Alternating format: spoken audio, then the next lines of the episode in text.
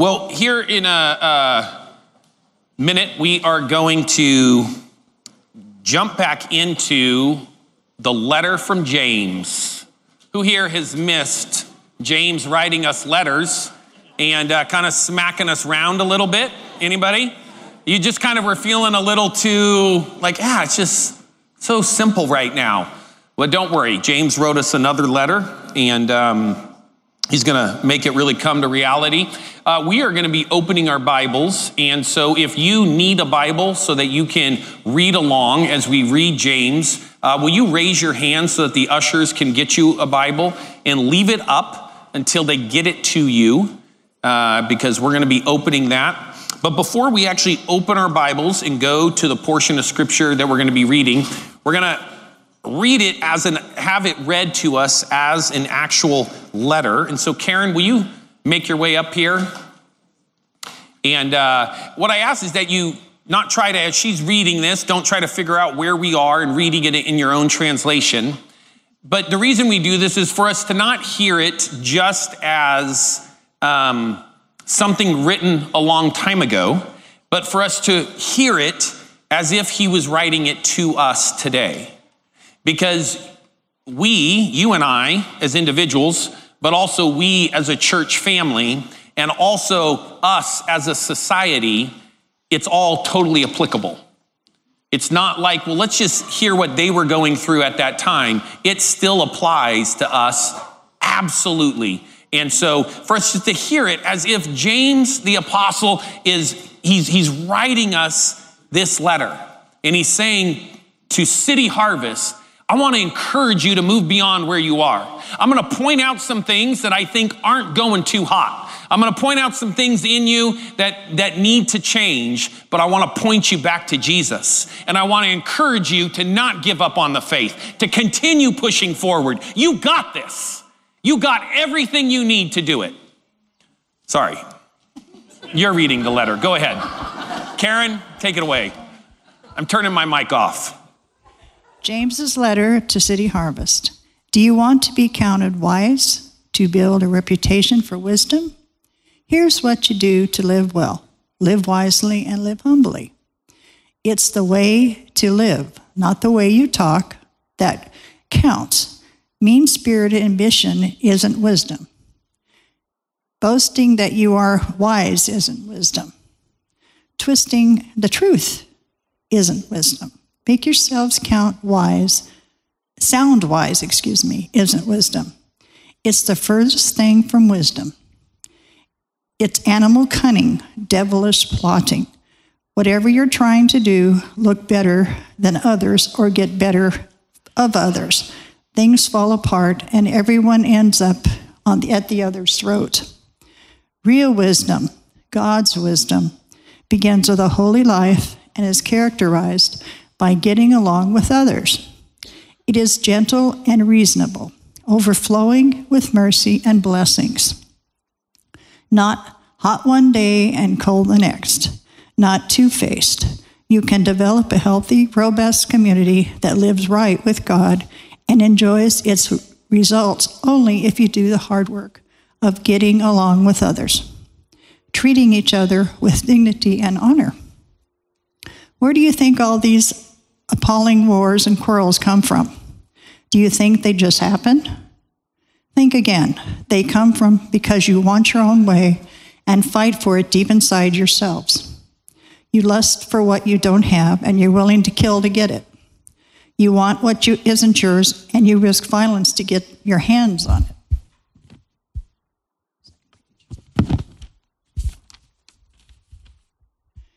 You wouldn't think of just acting, asking God for it, would you? And why not? Because you know you'd be asking for what you have no right to. You're spoiled children, each wanting your own way. You're cheating on God. Of all you want is your own way flirting with the world with every chance you get. You end up enemies of God and his way. And do you suppose God doesn't care? The proverb has it says that he's a, fiercely jealous lover, and what he gives in love is far better than anything you could find. It's common knowledge that God goes against the willful proud. God gives grace to the willing and humble. So that let God work in his will in you. Yell aloud, no to the devil, and watch him make himself scarce. Say a quiet yes to God, and he'll be there no, in no time. Quit dabbling in sin. Purify your inner life. Quit playing the field. Hit bottom and every and cry your eyes out. The fun and games are over. Get serious, really serious. Get down on your knees before the master. It's the only way you'll get on your feet.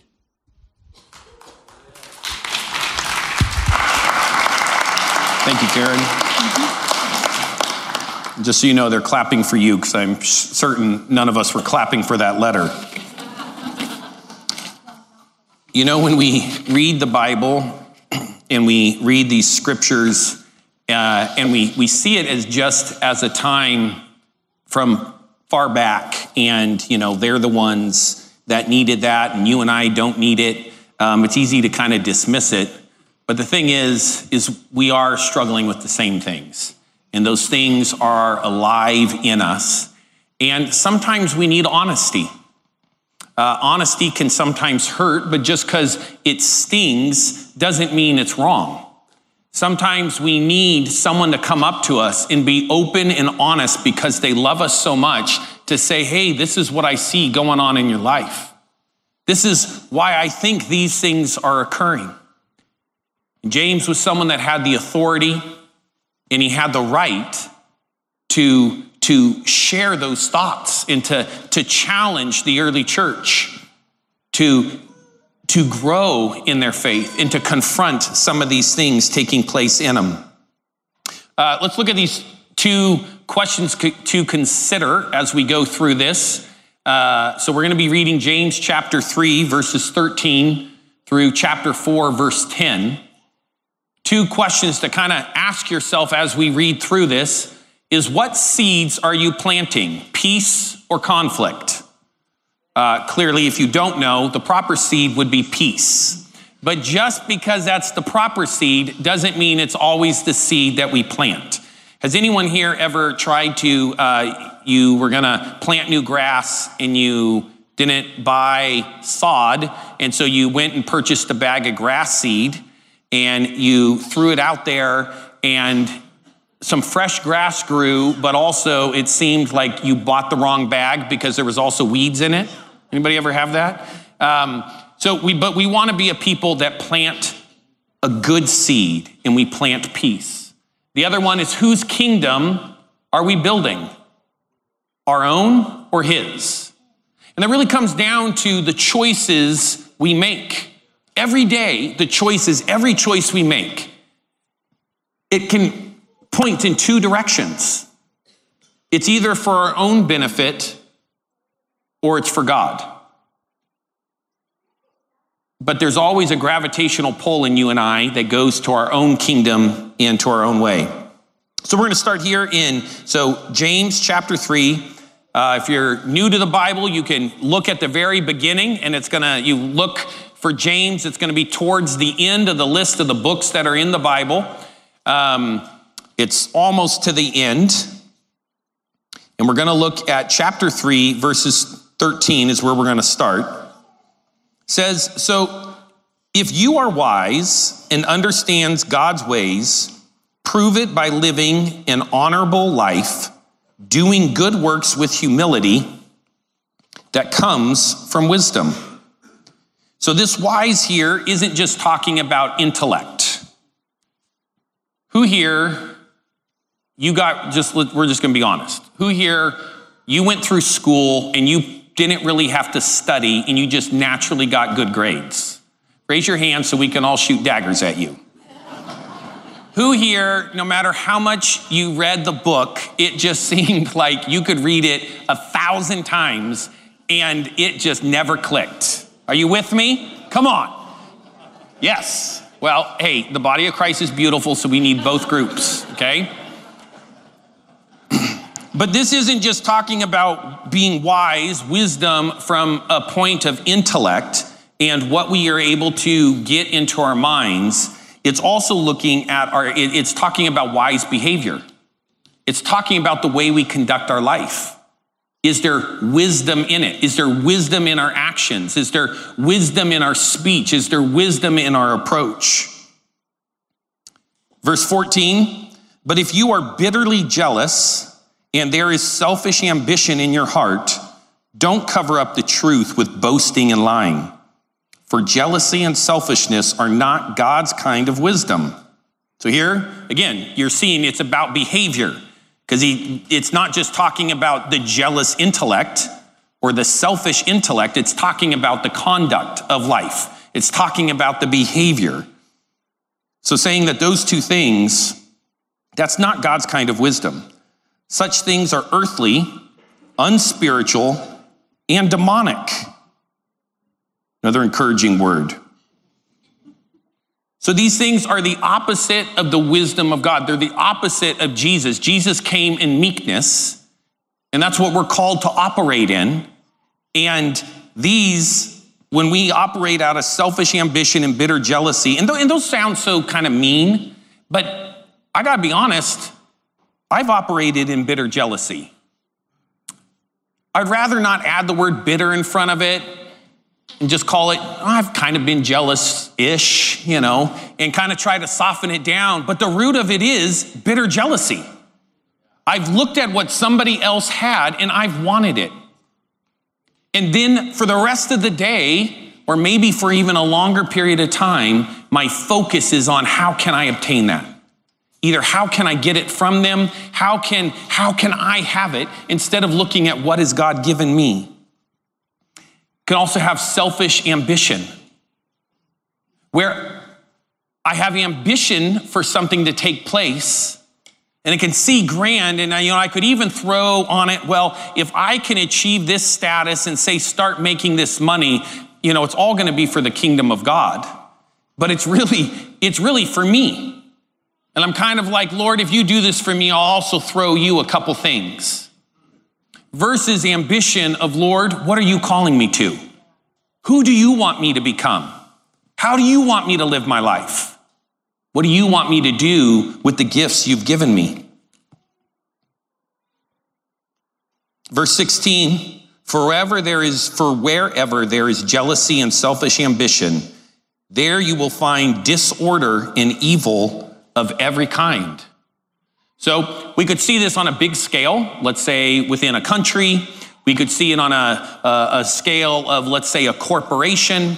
We could see it on a scale of, um, uh, you know, even a city or different things that take place like that. But, you know, you and I have disorder in our own lives. And if we slow down to actually look at the disorder, the chaos that can come into our life, where things are reckless and where they're unstable. That is usually the fruit of either bitter jealousy or selfish ambition. And that's why, because it, it, can only, it can't produce something good. It produces, it produces chaos. It produces disorder. Even though we, we, we thought we had it figured out how it would work, it still produces that disorder. Verse 17, but the wisdom from above is first of all pure. This, is, this part gets better. Anybody ready for a better part? Ready to be uplifted here? Okay, here's the hope. But the wisdom from above. So we're, what we've been talking about is what happens when we rely on ourselves? What happens when we do it our way? What happens when we're just trying to please ourselves? What happens when we're living for ourselves? But here, but the wisdom from above is first of all pure pure. You ever had like a real, have you ever been like out in the mountains and you, you had like fresh, cool water and it's just, there was like a purity in it? Who knows what animal is going to the bathroom upstream? But right there at that spot, it just tastes so fresh and it's so refreshing. There's a purity in it. It is also peace loving. Gentle at all times, and willing to yield to others. You know, I've had times where I've felt fairly pure, And I've had times where I assumed that I was coming across in a peace loving way. And times where I have, I don't know if I've actually been gentle inside, but I've tried to slow down my speech and move real slowly so I appeared to be gentle. But you know where the rubber hits the road for me is this in willing to yield to others. It is really hard to fake yielding to others. You might be really good at it, and I might be the only one that's terrible at it.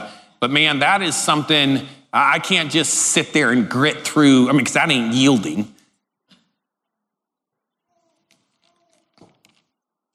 So, this wisdom is first of all pure, it is also peace loving, and it's gentle at all times and willing to yield to others.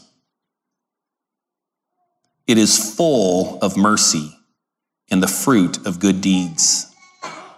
It shows no favoritism and it is always sincere. And don't you love it when people are sincere with you? You can, well, I know we're not supposed to judge others. We're going to get into that in a minute, but we haven't gotten there yet, so let's just judge real quick. Is, you know, sometimes you can, you receive what someone's saying and it's just, it's missing something. It's missing a sincerity. But there's such power when there's sincerity. It's something that's full of mercy. You want to be full of mercy, you have to first receive the mercy of Christ. That's why every Sunday we want to take time to remember what Christ did for us, to first receive what he's done. And we hold on to that. That's the coat we wear. That, that's what's we, we have, because that is the greatest gift we can give to others, is what we've received from Jesus. Showing no favoritism and is always sincere. And those who are peacemakers will plant seeds of peace. That's the question. Little hint for you. Will plant seeds of peace and they're going to reap a harvest of righteousness. That's the legacy that comes is righteousness. So as we plant, so what, how does that take place? So it's like, okay, well that's that's cool. I'm glad you told me what happens when I operate my own strength. Sounds really doom and gloom, and everything's just going to fall apart. And then you say that there's this good side of what sounds really idealistic and like, well, Good luck for whoever thinks they can accomplish that. But you know, we don't accomplish it on our own. It's not you and I saying, and a lot of times I do the bad on this side and the good on this side, so I'm going to change it up. Sorry, section three. But it's not us saying, here's what happens when I'm in operating in myself. And so I'm gonna go and I'm gonna, I'm gonna put lipstick on the mirror and I'm gonna write, remember to be peace loving. Remember mercy at all times. No favoritism, explanation point. And we do that and somehow then we're gonna operate with seeds of peace. No, it only comes when we are sincere first with ourselves to know what's going on inside of us. We acknowledge the finished work of Jesus Christ on the cross. We step into that. So we admit what's going on. We acknowledge that that is the source. We allow it to begin to transform us. We yield to it. We surrender to it. Then we can start walking in that peace. Because that peace only comes when you and I slow down. We give a little bit of space. We seek first the kingdom of God. We submit the dream, we submit the plan, we say, Lord, not my kingdom, your kingdom come. God, not this is what I really want. This is what I'm hoping for. This is why I would really like it. But Lord, not my will, but your will be done. Lord, show me what you want me to do. Then we don't walk in that chaos. We don't walk in that disorder. We don't walk in that unsettledness. We walk in a place of peace. Then, when we see what other people have, we're not trying to get it. And right now, there is so much in life because we can see it all on our phones.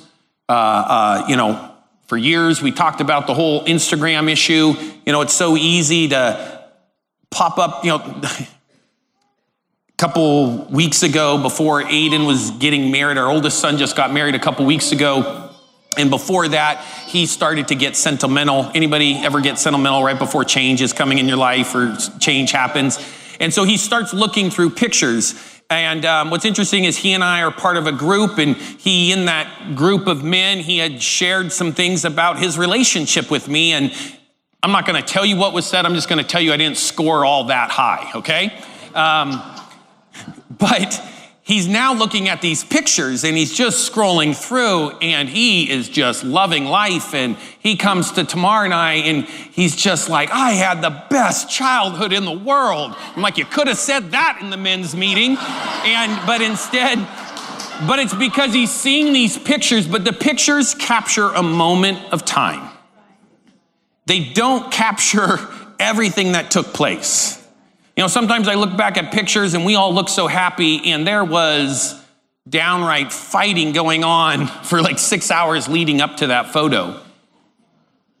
So we can look at things and we think, man, everybody else's life is going so well. It's so great. Why is mine not? And what do I need then to get it? Seems like they go on vacations all the time. Seems like they're always able to upgrade whatever they have. Seems like their kids are always involved in everything. And, and so I just need to, I, I guess I need to try it. It leads to chaos, it leads to disorder. And it doesn't mean that the desire for those things is wrong, and it doesn't mean even doing them is wrong, but they are wrong if they're not grounded in Jesus. They are wrong if they're not surrendered first and saying, Lord, I want to walk in your peace. So then people come and they're like, My life is chaotic, it's in disorder. You ask them questions, and it's like, Yes, it sure is.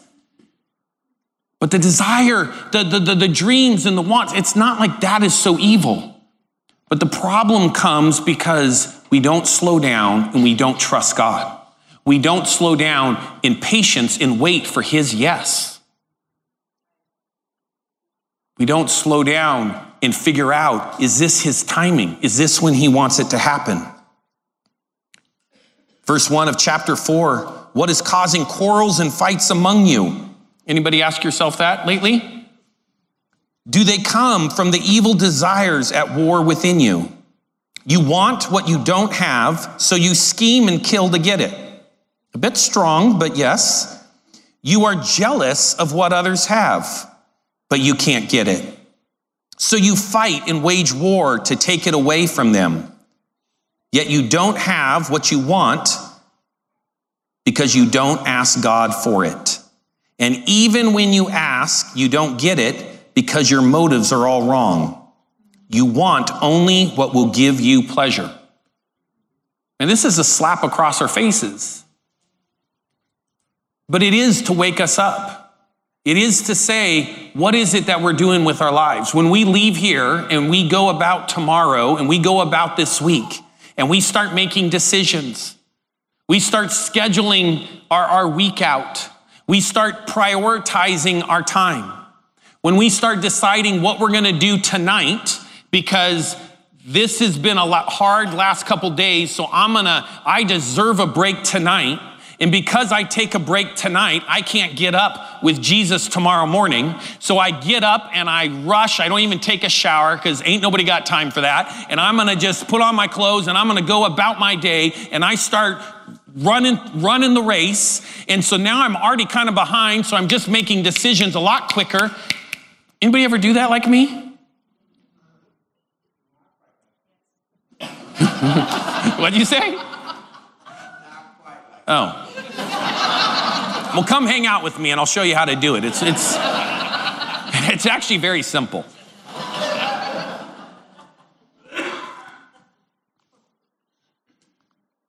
But there is something where we have to be honest with what happens when we don't slow down and when we don't submit our decisions our ideas to God, and we make decisions in our own strength because it feels right.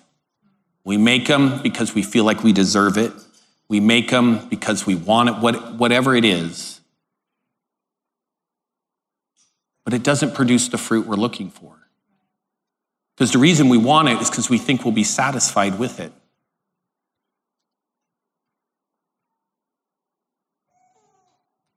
Forget where we are. Verse 4, is that where we are? Thank you. Maybe that's because you didn't want me to read verse 3 again. don't worry, verse 4 is really friendly. You adulterers, don't you realize that friendship with the world makes you an enemy of God? I say it again if you want to be a friend of the world, you make yourself an enemy of God. Do you think the scriptures have no meaning?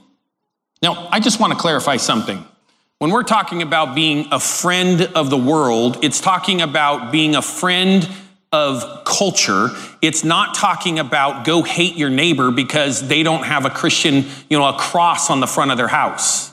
Okay, we're not talking about pushing aside that. Jesus called us to be light. He told us to go into dark places and let His light shine. He called us to go to the broken, to the hurting, to the rejected, to the disenfranchised and represent Him and be His hands and feet. So this friend isn't talking about do we go and, and love on others? No, we're supposed to do that. But it's do I take on culture, which is even in us. So it's not just talking about culture as that's all them and somehow we're all kingdom. But do I take on culture instead of the kingdom of God? If you want to be a friend of the world, you make yourself an enemy of God. Do you think the scriptures have no meaning? They say that God is passionate that the spirit he has placed within us should be faithful to him. He's so passionate about that that we would be faithful to him and he gives grace generously. So again, there's hope. He gives, he gives that grace generously. As the scriptures say, God opposes the proud, but he gives grace to the humble. So here we go. Mark, if you'll head on up here. So humble yourselves before God. Step one, humble. We got to humble ourselves. Step two, resist the devil and he will flee from you. Step three, come close to God, and God will come close to you. Step four, wash your hands, you sinners. Purify your hearts. Man, I think of sometimes if I ever had like a meeting with someone and I talked like this, maybe this is why I didn't get good scores with Aiden. Purify your hearts for your loyalty is divided between God and the world. Our loyalty is divided between kingdom and culture. Let there be tears for what you have done. Let there be sorrow and deep grief. Let there be sadness instead of laughter and gloom instead of joy. Humble yourself before the Lord, and he will lift you up in honor. Okay. That is tough. And you know, a lot of times I don't want to go to a service. If I was in your seat instead of standing in my shoes, I'd be like, geez, this was the wrong one. I came to be lifted up. My week was already hard enough. What I want us to lift ourselves up with is that Jesus already finished the work. That we would lift ourselves up with that He already paid the penalty. That we would lift ourselves up with that if we would choose to slow down, submit things to God before we make decisions, lean not on our own understandings, but in all of our ways acknowledge Him. If we would slow down to be honest, say, God, this is, this is what I, I'm really excited for, and this is what I really wanted to do.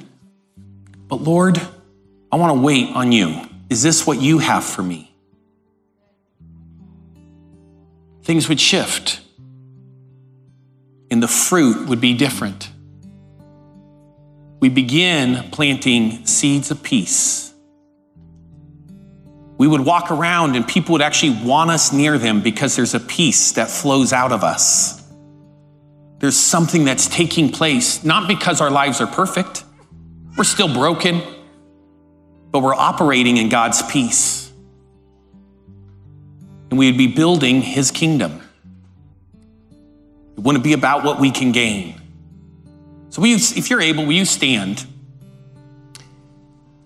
What I'm excited for is that one, I believe this letter from James applies to you and I. I am also excited that I believe that as we are honest and sincere with ourselves, honest and sincere with what God's done, if you were here at the, the beginning, I always want to encourage you to come on time. Not so that you can be here on time just so it looks like you're here on time and because that makes me feel better, but to come on time because we prepare our hearts. To come on time because we set atmosphere. To come on time because we, we submit, we, we begin by saying, Lord, this service, this gathering is for you. But I'm excited because I believe that as we do what this letter is saying, and as we, we don't read it as he's beating us up, but we read it as he's giving us a warning sign. We read it as he's giving us a, a, a, a sound of caution, of be careful. You do this, this is what you reap. You do this, this is what you reap. And it causes us to slow down a bit and allow Christ to transform us and allow us to be submitted.